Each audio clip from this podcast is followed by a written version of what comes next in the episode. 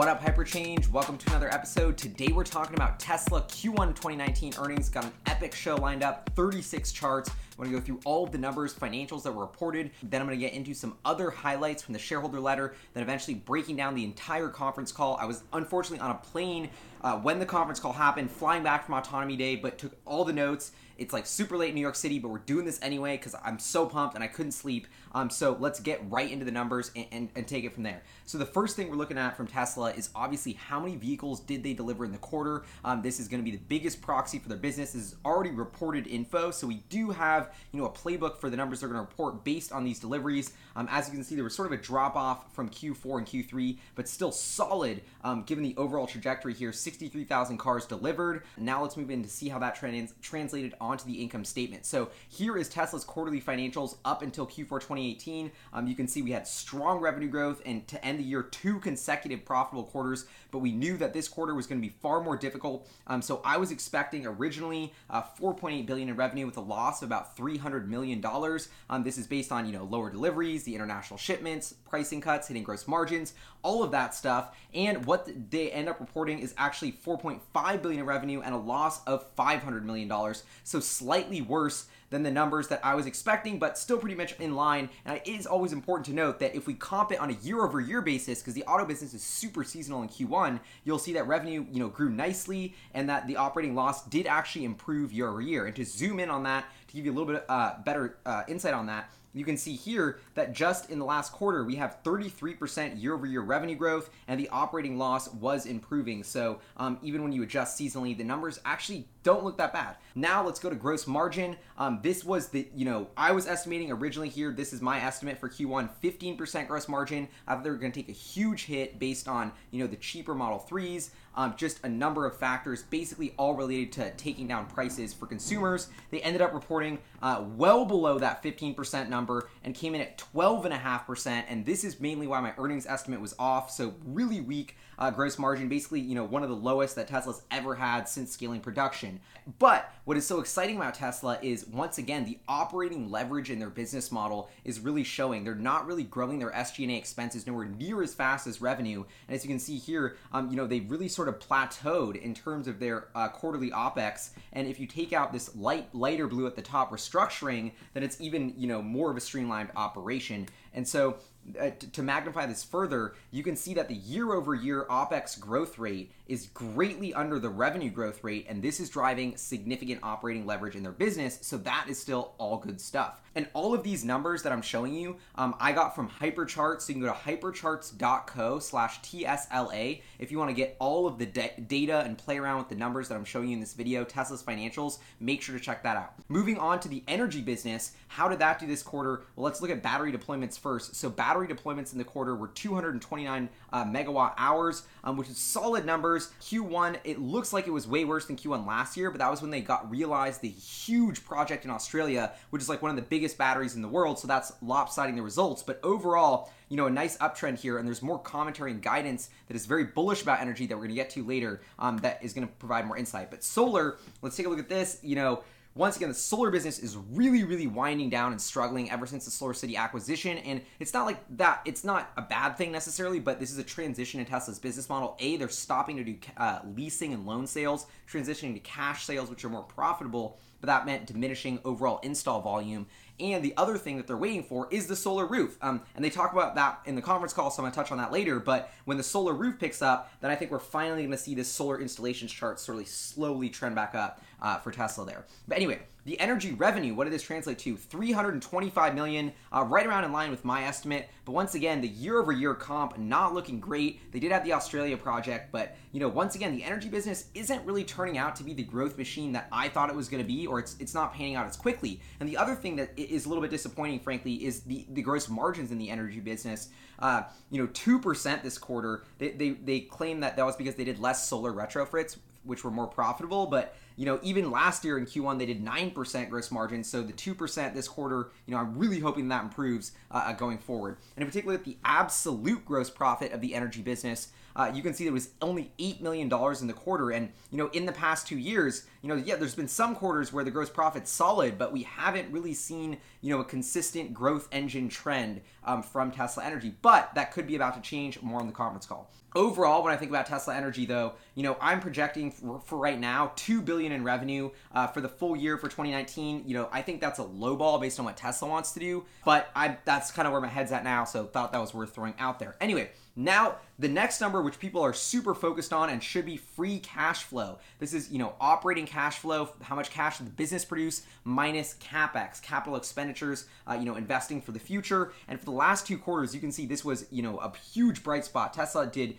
800 million plus, then 900 million plus in free cash flow back to back quarters. Uh, you know, this in, met, in many people's eyes, including myself, validated the bull thesis for Tesla and that this company at scale, when they ramp production, can pump out significant cash flow. And that's what's happening. But this quarter, we were looking at a loss of 920 million, almost reversing itself. And this is a little bit misleading because uh, the, core business isn't isn't doing this horribly. That's not what you're looking at here. What you're mainly looking at is a huge inventory build for this overseas shipment. So they had to build all these cars and then ship them overseas, and that lag, um, you know, the cars that they actually built and had to pay for and all the supplies, and they put all that cash flow into, they still haven't collected the revenue yet, and so that this is sort of that one quarter international delivery gap that is really hurting the free cash flow. I mean, in also combining that with you know the pricing cuts the lower gross margin that all flowed through to what was a very weak cash flow quarter so those are the main financials. And what this ended up to, the last number that I think is the most important when looking at Tesla is cash balance. They ended the quarter with $2.2 billion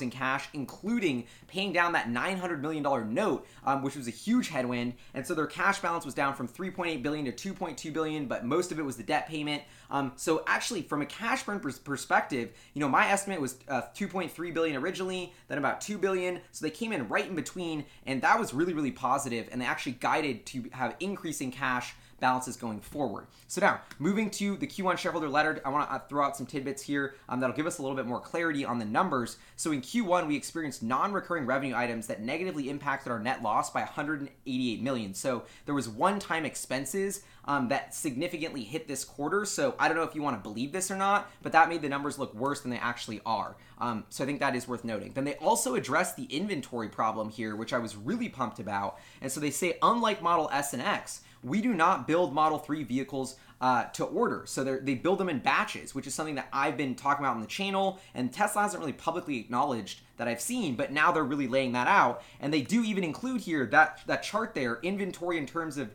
days sale days of sales and as you can see tesla's inventory is actually not ballooning as i kind of expected and when you comp it to the industry norm is still way below the industry norm so the in, the inventory problem i think is was, was a little bit overblown and i'm glad they wanted to clarify that here in the letter the other thing, uh, custom made robo taxi. So Autonomy Investor Day, I, I, hope you guys watched my coverage from that, but was incredible. And uh, now that they, they throw a tidbit in here about it, about how a custom made robo taxi is, is capable of running about a million miles on a single pack. The fully self driving suite of hardware, that vehicle is only going to cost them less than 38 grand to produce. And they think that the cost of ownership, because they have the most efficient electric motor, will allow them to have the most profitable robo taxi on the market. So Tesla is slowly, slowly building in uh, the autonomy story here into the bull case, which makes me really excited as they expand the autopilot software's capabilities. Now, moving into capacity expansion, um, I thought this was interesting. Uh, learning from our experience, we can now build a second generation Model 3 line in China that we expect to be at least 50% cheaper per unit of capacity than our Model 3 related lines in Fremont and at Gigafactory 1. Our Model Y manufacturing capacity will have the same simplicity as the line planned for Gigafactory Shanghai. And then they have this chart here, which sort of visualizes what they're talking about, which is because, and this is my biggest takeaway from visiting the factory. I actually just went on another factory tour yesterday, I believe. Um, but like when you see the GA3 and then what they did with the tent, GA4, every single production line for Tesla is vastly improved in terms of efficiency, logistics. They just learn the pace of innovation is real, and that's what they're telling you here is you know, even the Model 3 at Shanghai, it's going to cost us so much less to build those production lines. And because the Model Y shares 75% of the same parts as Model 3, there's also a ton of synergies. Um, and, and the model, the, the, the capex required to get the Model Y off the ground is going to be less than the initial Model 3 as well. So, really efficient with the capital spending here. Um, moving to the last part of the shareholder letter, which is Outlook. Although we are driving towards higher internal goals, we reaffirm but guidance of 360,000 to 400,000 vehicle deliveries in 2019. So they're keeping that guidance, and I love how they say, although we are driving towards higher internal goals, so th- goals, so they think they can beat that maybe. And they also have this little tidbit here that production of vehicles will be significantly higher than deliveries this year, and I wonder if that's because they want to start building out a fleet for the Tesla network. Um, or I, am not really buying this whole excuse that they say that there must be cars processed by customs, and that's why they're going to do way more production than deliveries. I don't know, a little bit thrown off by that, but I think this is an interesting tidbit. The next thing here in the outlook is if our Gigafactory Shanghai is able to reach volume production in early Q4 this year, we may be able to produce as many as 500,000 vehicles globally in 2019. So, so I think a lot of the push for Tesla in later this year is going to come from that Gigafactory Shanghai and when that gets online.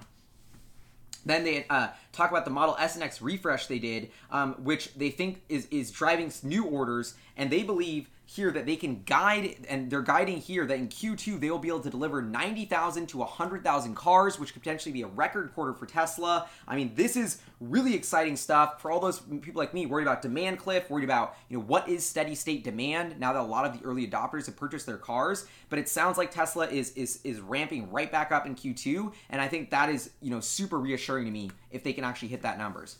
Um, they talk about the energy storage business here. So, energy generation and storage revenue should increase significantly in 2019. They're doubling down on this. Yet, in the charts I just showed you, we saw the energy business was down sequent or year over year in Q1. So, they're going to have to have a huge energy generation and storage pick- pickup throughout the next three quarters of this year to, to, to hit these uh, milestones that they're saying. Um, and they also note that the gross margin to start to improve significantly as well. Um, so I, I hope that comes through. Then they also uh, note or touch on capex here, uh, which is they they want to spend about two to two point five billion, and this should be sufficient to fund Shanghai Giga, Model Y, and Tesla Semi, and Supercharger and service networks. Last thing on the outlook is the operating cash flow less capex should be positive every single quarter, including Q2. As the impact of higher deliveries and cost reduction takes full effect, we expect to return to profitability in Q3 and significantly reduce our loss in Q2. So this is interesting and a very big insight and not ideal for the bull case because you know Tesla is committed to being profitable going forward. That's what they said last year. Then in Q1 it was like okay, we got the debt payment, international tax credit overhang. They're not going to make money this quarter and they didn't, but now they're saying next quarter they're probably not going to make money either, although the loss will be greatly reduced. But then in Q3 is what they're targeting now um, for that sustained profitability, and so that is what it is. Now we're going getting into the conference call notes, which is epic, and then I'm gonna don't worry at the end I'm gonna give I've sort of been holding off on my analysis, but I'm going to save that all for the end of like what I really think about these numbers. Um, so Elon, of course, starts out the opening remarks. He references the Autonomy Investor Day, saying all self-driving or all Teslas built today have fully self-driving hardware. Over-the-air software updates will allow users to generate revenue from their cars 10 to 30,000 revenue per car per year or more. Um, and they are the only company in the world that is developing their own vehicles, own batteries, and in-house in-house self-driving chip. I cannot stress this enough. The vertically integrated autonomy suite that Tesla's doing, this approach they're taking is unparalleled in the industry, and that is part of the reason I'm, I'm my confidence in their autopilot self-driving capabilities is, is growing, especially after the autonomy investor day. Elon reiterates they want to have a million robo taxis on the road by 2020 with hardware necessary for fully self-driving. Then he doubles down saying, We believe we will have the most profitable autonomous taxi network on the market.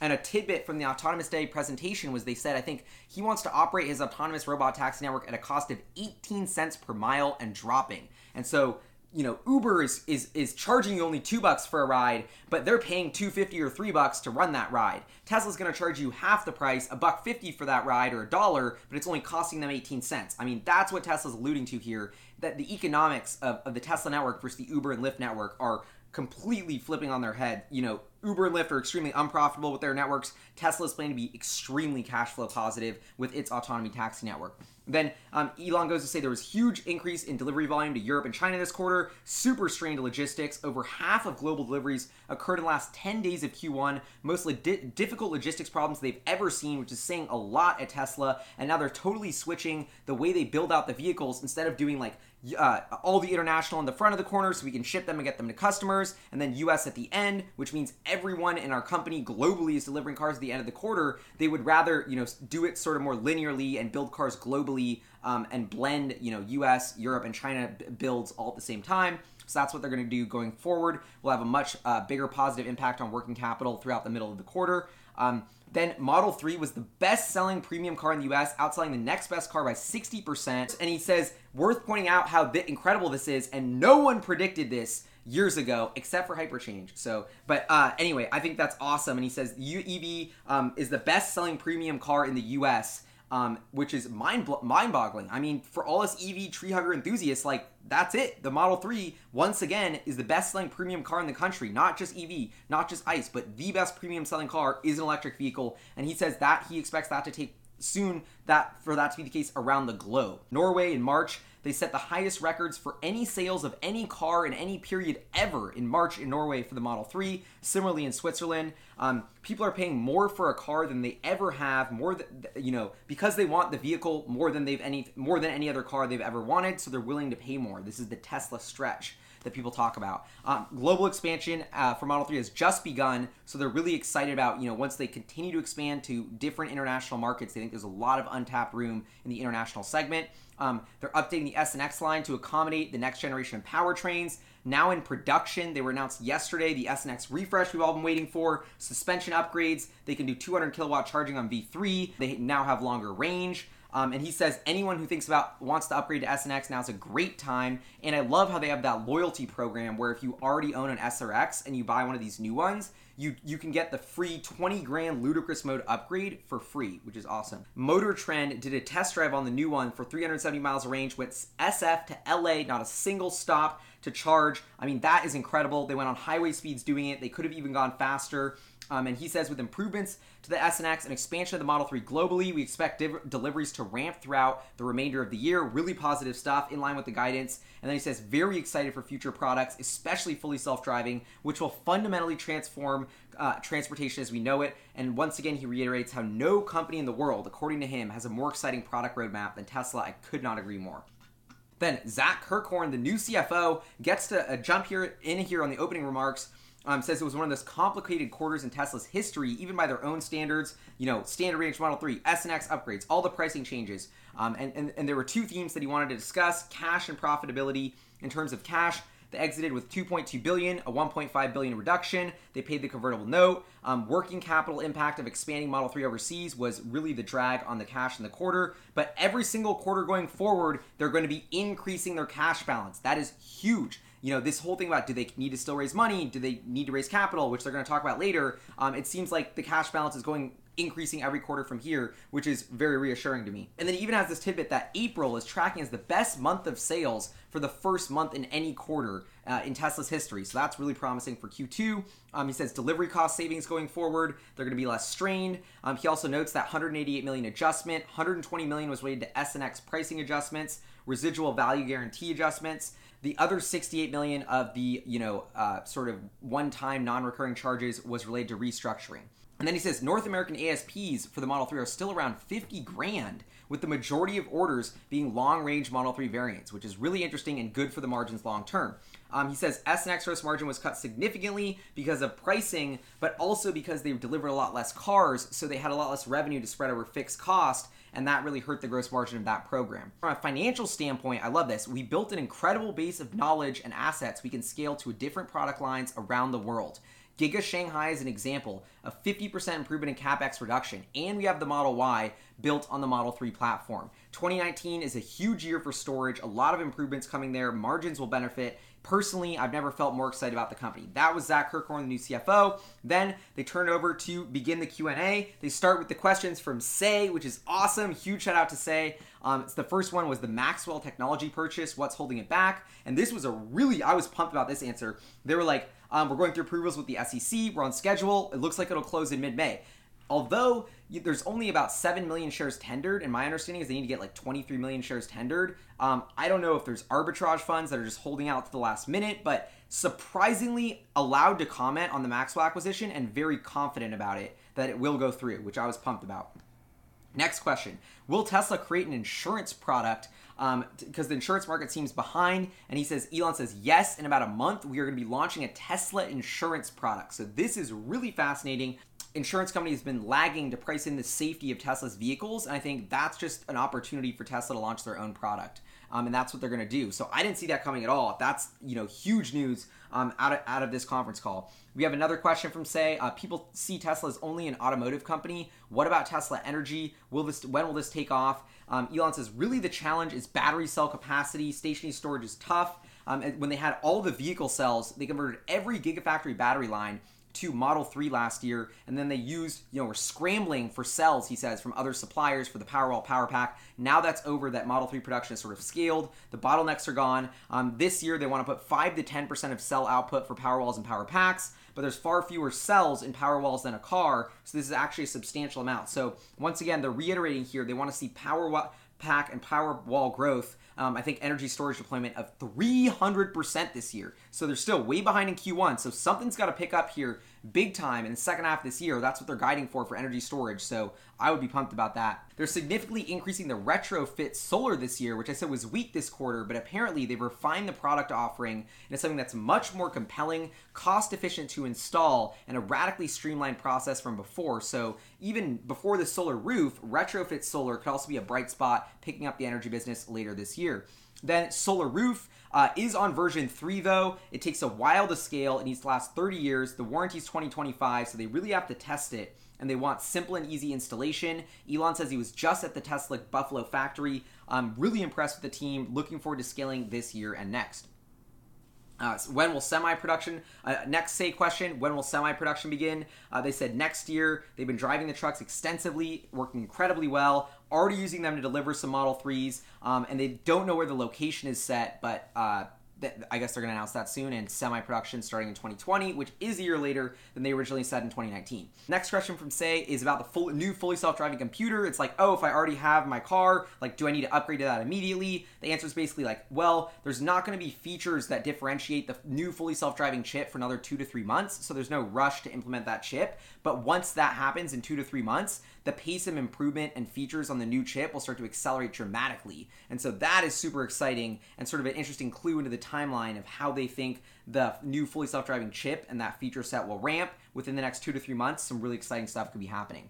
Then we get off the Say platform. They go to the analyst, JP Morgan. Um, guidance for 90 to 100,000 deliveries in Q3 um, implies huge growth in the back half that year. Like, is there any catalyst you're counting on for that? Elon's like, eh, not really. We're seeing super strong demand across SX and 3. Um, $39,000 Model 3 Standard Plus with autopilot is incredible value, available to 40% of income earners in the US and Europe. With upgraded S and X, they're seeing lot, lots of people anticipated this, Elon said, and it is a game changer of an upgrade. They expect to see a big uptick in demand um, and, and significant uptick in demand. And also out of seasonality out of Q1, he says, and the tax credit overhang, which is huge drags on this quarter, and with those gone, um, things are going to start to ramp sequentially uh, throughout the year. And additionally, he notes that the rear real right-hand drive Model 3 hasn't really been launched or rolled out yet, and so that's just another tidbit of showing you how the international expansion of Model 3 is still in its early phases, and they can tap into a lot of demand there.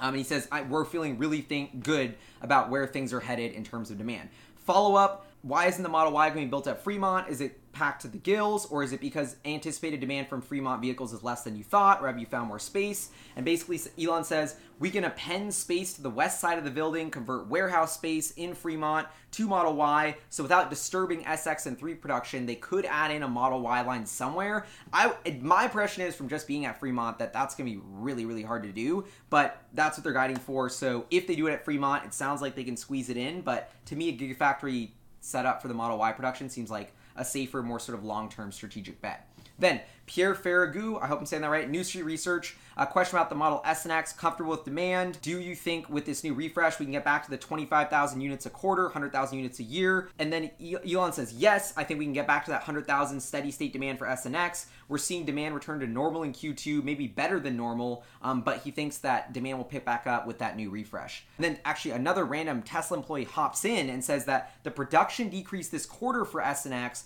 was partially because of retooling the production lines for this new Q2 refresh. That, that made me feel a little bit better about the weak S and X numbers that were reported this quarter. Next question is, uh, you're back at nine, you know, in Q2, you're back delivering 90 to 100,000 units, but you're still expecting a loss. But in Q3 and Q4, you delivered that many cars, but you made money. So what's, you know, what's the thing here? honestly, this is I love this answer because Elon basically says every single quarter we push through this scrambling wave of deliveries at the end of the quarter. It's huge stress on the company. It's not a great experience for customers, and they could force profitability in Q2 if they wanted, but it would be at the sacrifice of the customer experience of the delivery infrastructure. And I love that answer from Elon, and I love that they're focusing on the customer and not on the short-term profitability. That's like what I've been pounding the table on on this channel, and so for them to for me to hear Elon like and Tesla alter their strategy to care less about the profits, care more about the customers, ease that delivery process. I was awesome. So Adam Jonas comes in. Uh, a couple days ago, I asked about the safe, safety of self-driving. About it's about as two x as safe as a human now. Um, you're in a great position to collect a ton of data and show the government how uh, much safer autopilot is. When will this validation happen? What it seems very important for adoption. So great question from Adam Jonas, and he's actually seeming bullish on on Tesla. I actually met Adam Jonas at the Autonomy Day. Shout out. He was really cool guy. Actually had a ton of fun talking to him. So um, anyway, but Elon answers it and says, uh, you know, the detail. We're going to keep reporting the details. Those quarterly autonomy press releases. They also want to launch their own insurance company next week, where they're going to launch a bunch more information about the safety of the cars and how that correlates to lower insurance rates and he says there's a substantial arbitrage opportunity where we have direct knowledge of the risk profile of each driver, and they will have to drive uh, safely. And if they don't, the insurance rate will be higher. More tidbits about the Tesla insurance program there. And then the, he, uh, Adam Jonas says there's so much drama around the share price and quarterly results. Uh, you know, it's a distraction. You know, uh, so much capital deployed in, te- in domains where Tesla has real leadership. You know, why are you not private? So, interesting question from Jonas here. Elon says, "Look, I'd rather be private." And he basically says like a Buffett quote that's like being a public company is like having a guy stand outside your house every day and yell the value at it, even though it's just the same house. And I love that analogy. Uh, more, you know, Elon quoting Buffett. It's like two of my idols, like epic. But anyway, he says it's a bit of a distraction, but he doesn't know what to do about it. They're going to stay public uh, supply chain uh, limitations impacting production in Q1 is you know what happened there, and then uh, will they continue into Q2? And Elon was basically like, no, uh, in Q2 we're through supplier interruptions, so maybe that will help production ramp uh, or scale more quickly. Cannibalization from three to S and X, they say, eh, we think it's different market segments. And Martin chimes in saying only 3% of trade ins for Model 3 are coming from the Model S, which is really interesting. Wolfe Research, mentioned the $50,000 average selling price for the Model 3. Is that a number since the price adjustments? Uh, you know, that were on 28th with the $35,000 introduction. Zach Kirkhorn says basically, look, yes, we ranked the standard range Model 3. Obviously, ASPs came down because there was pent up demand, but every week since then, ASPs have been going up and slowly normalizing towards that $50,000 number. Sacconaghi Bernstein. Um, we've talked about this whole nature of raising capital for the last year. He, he words this really well. And he says, You shoot away as an evil thing. And a, but a lot of your investors, including Hyperchange, would agree that you the company could be better served serving its growth aspirations if you did raise capital, um, given you used 2 billion in cash in the quarter about. It seems like you're going through a very thin space and you're, while being self-funding, risky, and trying to grow quickly, you know, why wouldn't you raise capital? You know, is this not something Tesla should do? And I love how open-minded and well Elon takes this question. He says, um, "Look, raising capital should be a substitute for making the company operate more efficiently. It's we needed this financial discipline. We've, you know, we needed to be on a Spartan diet. We wanted to go lean. Um, you know, at this point, I, I I do think there is some merit to raising capital. He admits that, but he thinks." You know, if we raise capital every time, there's no forcing function to improve fundamental operations, and this was really, really healthy. And then Kirkhorn chimes in on that and and I love his answer that's saying this last 18 month journey of, of going to getting profitable and making all these improvements and streamlining the operations has really been a culture change at Tesla. And that's something Martin explained to me on my factory tour about eight months ago is it's less about like, oh, we need to be profitable every quarter. We need to do this. It's just a flip in the mindset of Tesla of we're not a startup that's burning as much money as we want. We don't care about that. We're just growing like crazy towards okay, we're getting a little bit more mature. Let's start, you know, breaking down our expenses. Let's start working our way towards being self-sustaining and profitable. And that's a cultural inflection point that is super important that has been slowly happening and it takes time. And so I love this explanation there, but then they sort of leave it open to look, we might raise capital and like if if we see the opportunities right and and we, we may do it. So interesting and I think they're opening the door to raise money, which I'm a huge fan of. Um, Piper Jaffray, honestly, his first question wasn't that good, but his second question about uh, closing stores, then hedging, he goes, Do you have an update there on your go to market strategy? And then Elon goes, Look, I didn't communicate that well. He owns up to his mistake, which was awesome, and says, Look, we're going to continue to open stores, um, you know, and, and we're going to continue to have our stores where they're functional, there's high foot traffic, we're going to continue to open new stores and double, like, this is our strategy. But where there's stores where nobody's walking into them and it doesn't make sense to have them, we're going to cut them and close them. This is just common sense. Uh, Jefferies asking them about the deal with uh, Fiat Chrysler with those credits that, that that they're selling to Tesla could be a ton of money. They basically say we have a confidential with Fiat Chrysler, we can't say anything. That's it. Um, and then they say um, back to Jonas's question about all the drama with Tesla. Wouldn't it help if you disclose monthly deliveries? And Elon's like, no, it would do the opposite because monthly deliveries would make people focus on the monthly sales numbers, not the quarterly sales numbers. We're already lumpy on a quarterly basis. Imagine how many incorrect conclusions would be drawn if we reported them on a monthly basis. And so I totally agree with Elon there, and I think that would be a horrible idea. Tamberrino, Goldman, next question. Customer deposits slat to slightly down. What about uptake for Model Y? Can you tell us about that? Um, they basically said uh, we can't read into Model Y orders at this point. It's not even in production. And then I heard the Goldman Sachs analyst laugh, which I think he deserved or earned that laugh because remember the Model 3, it was all about the backlog and how many orders we get and how pumped we are and how that insinuates demand. But now when the Model 3, Model Y orders aren't that good and they get asked about it, they're like, oh, that's not important. So a little bit of catch 22, but I do see it. It's just like they don't want to disclose that. And so they moved on. And then Oppenheimer says, Will you be battery strained at 100,000 units per quarter in Q2? Answers no. He says, Maxwell Tech integration. When will that be tech be integrated? What are the potential changes? I guess some of these analysts are watching Hyperchange. Joking. But, and then he says, Elon says, Oh, you're asking some secret sauce questions, like kind of chuckles, and says, We're going to have an investor day this year or next to go over cell battery tech to go to, to explain this. Um, and we do recognize the like how critical this is. So they're gonna have another not autonomy investor day, but potentially a battery technology investor day coming up this year next, where they're gonna explain the next generation of their battery roadmap, which is like I'm so so excited for. And this little tidbit here I think is super exciting. And you know, I haven't heard Elon discuss the Maxwell technologies at all, but the answers on this call to me validate my thesis of Maxwell, which is this is a game-changing technology for the electric vehicle industry. If you're a battery assembly manufacturing company like Tesla and you can leverage the dry battery electrode, not have those ovens, not have the toxic solvents, have your battery that has twice the cycles, twice the life, is more efficient on a watt hours per kilogram basis, like this is game-changing and the, the vibe I got from this call is the Maxwell deal is going to go through, and there is a significant breakthrough with that technology, and we are going to hear a lot more about it at an investor day in a year or so. So, you know, still in the back burner, still long term, but I'm, I'm as bullish and excited about Maxwell as ever from hearing that answer. Then RBC comes in asking about Model S and X gross margin, um, and they see that um, it, as they increase volume, they think gross margins are going to go back up for that program. And they also throw in a tidbit about this new powertrain. Even though it's way more efficient, adds range, it actually costs less for Tesla. So let me say that again. They have a, they upgraded the Model S and X with this new drivetrain that seems fancier, gives you more range. You can do all these things. The specs are way better. The charging's faster, but it's cheaper for Tesla to produce. So better product for consumers, cheaper to produce equals fatter margins. That's really exciting to me. Colin Langan uh, from UBS says you don't see a demand issue from the price cuts or for some of the products, but you know why are you cutting prices? Are margins under pressure? You know what's the logic of price cuts? And then you know Elon says, look, the goal since we started this company is to make the cars as affordable as possible. You know, the 39,500 Model 3 with autopilot nailed the sweet spot. We're seeing a huge response. You can still get the 35,000 one, slightly more inconvenient to buy. You got to make a call or visit, but it's still easy. But he's basically saying, like, we, we, you know, in our mind, we wanted to make that sort of mass market premium EV, get the Model 3 there. We had to do it. It just took all these pricing cuts, and now we're sort of finally at the sweet spot of pricing. And then he says, still targeting the China ramp by the end of the year. Do you have a battery supplier?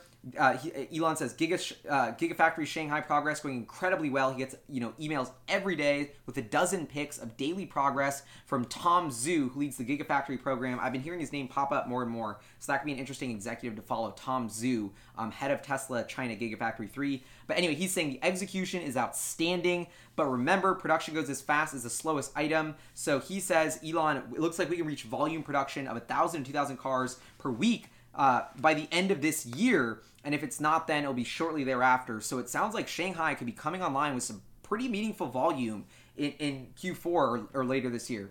And he notes that they're going to be using uh, multiple bat- battery cell suppliers for Shanghai Giga. Doesn't say who.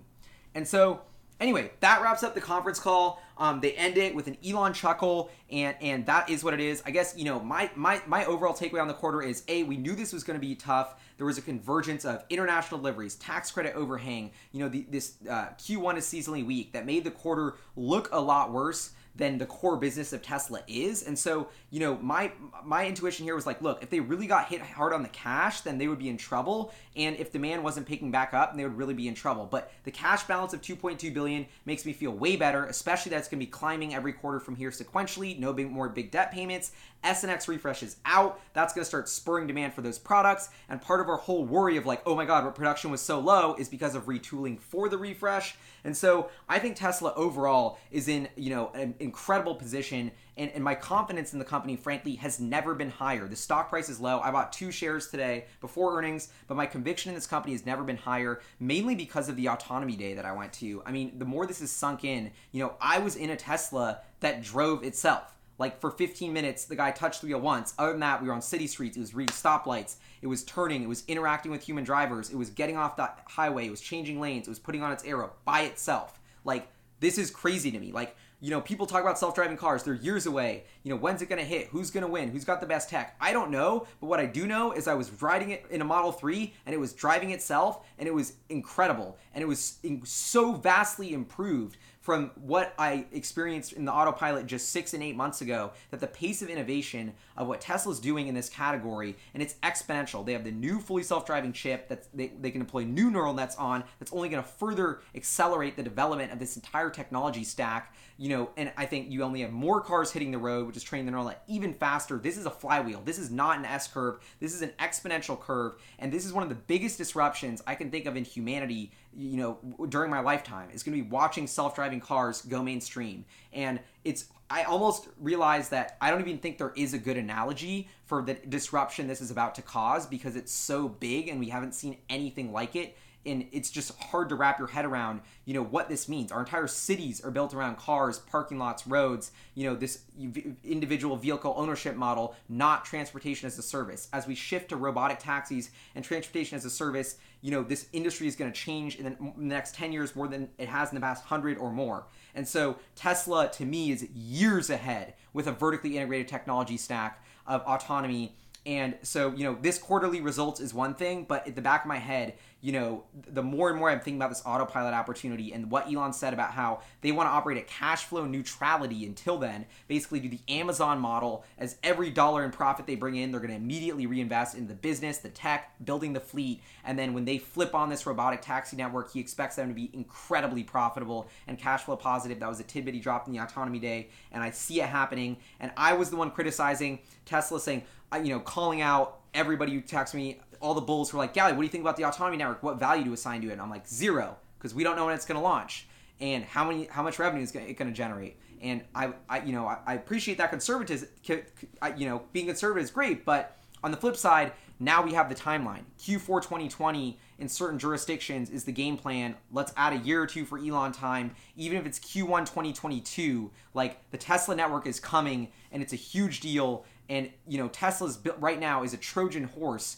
and you are driving paying them to drive their cars to train their neural networks. Um, and no other company has this. Every other car company is paying to put cars on the road with sensors and suites. And anyway, so that's my rant. But that is why my conviction in Tesla has never been higher because I really believe in the autonomy story and thesis. And specifically on a financial level, as they start raising the price of fully self-driving, like May 1st by a thousand bucks, as more fully self-driving features roll out, the the more and more of a portion of your purchase of a Tesla is going to software. The margin of the car. You know, $1,000 on a $40,000 car doesn't seem like much, but when your margin on that $40,000 car is this thin, that $1,000 is super high margin software revenue, you just went up. You could have doubled your operating income from that vehicle. And the further they raise that fully self driving price, um, you know, the more, the higher the gross margin structure of their unit sales will be. And I don't think people are appreciating this. I don't think people appreciate how fast the technology is improving and how big of a disruption this is, how much Tesla is leading.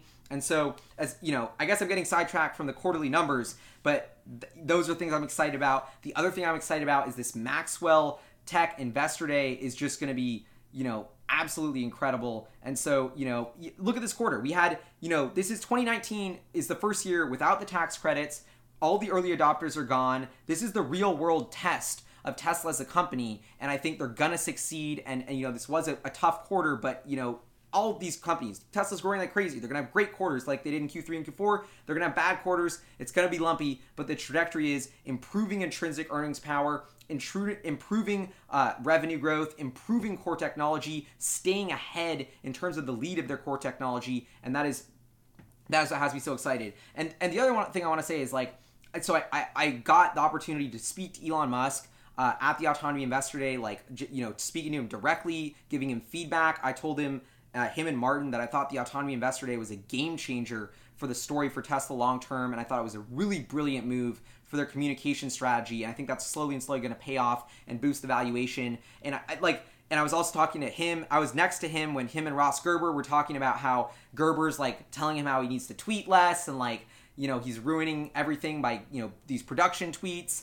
and it was hilarious just to witness it. And actually elon was so cool and receptive to it um, that you know that that's one of my big takeaways is like you hear so many things about elon musk and tesla like it's this crazy company. Like my impression from elon the couple times i met him and asked him questions like he's really like cool you know just a friendly genuinely nice guy who like cares and is thinking and is listening and is very polite and respectful so that's just one thing that i really appreciate but like he listens. He's really listening and he's open minded and he's, you know, I, and I don't know, I just get a lot more confidence. He seemed calmed, he seemed confident. Like, this is a CEO that I want to invest in. And so I don't know, you know, there's not much concrete evidence in what I'm saying here, but I guess I left meeting with Elon uh, feeling a lot more confident. And, you know, I, my theory is like you, we hear Elon say this thing. I mean, I even told him this, like his quote about how buying a car today without autonomy is going to be like buying a horse. I mean, I think when people think about this in 50 years and they say, you know, and they watch that video back of Elon and Lex Fridman's podcast saying, this is if you don't have a car with autonomy, it's like a horse. Like it sounds so crazy. You know, cars appreciating assets, cars that are used, you know, 50% of the time instead of 5% of the time. Like it like people are like letting these comments fly over their head when people don't you know and I, I don't know i just the scope of this disruption of whoever's first in self-driving is hitting and i think tesla's going to do it and i think this is going to dwarf every other business opportunity they have um, Anyway, so that is what it is. That's my end of the rant. You know, I also at the Autonomy Investor Day got to talk to, you know, all the autopilot executives. I mean, these are the smartest people in the world.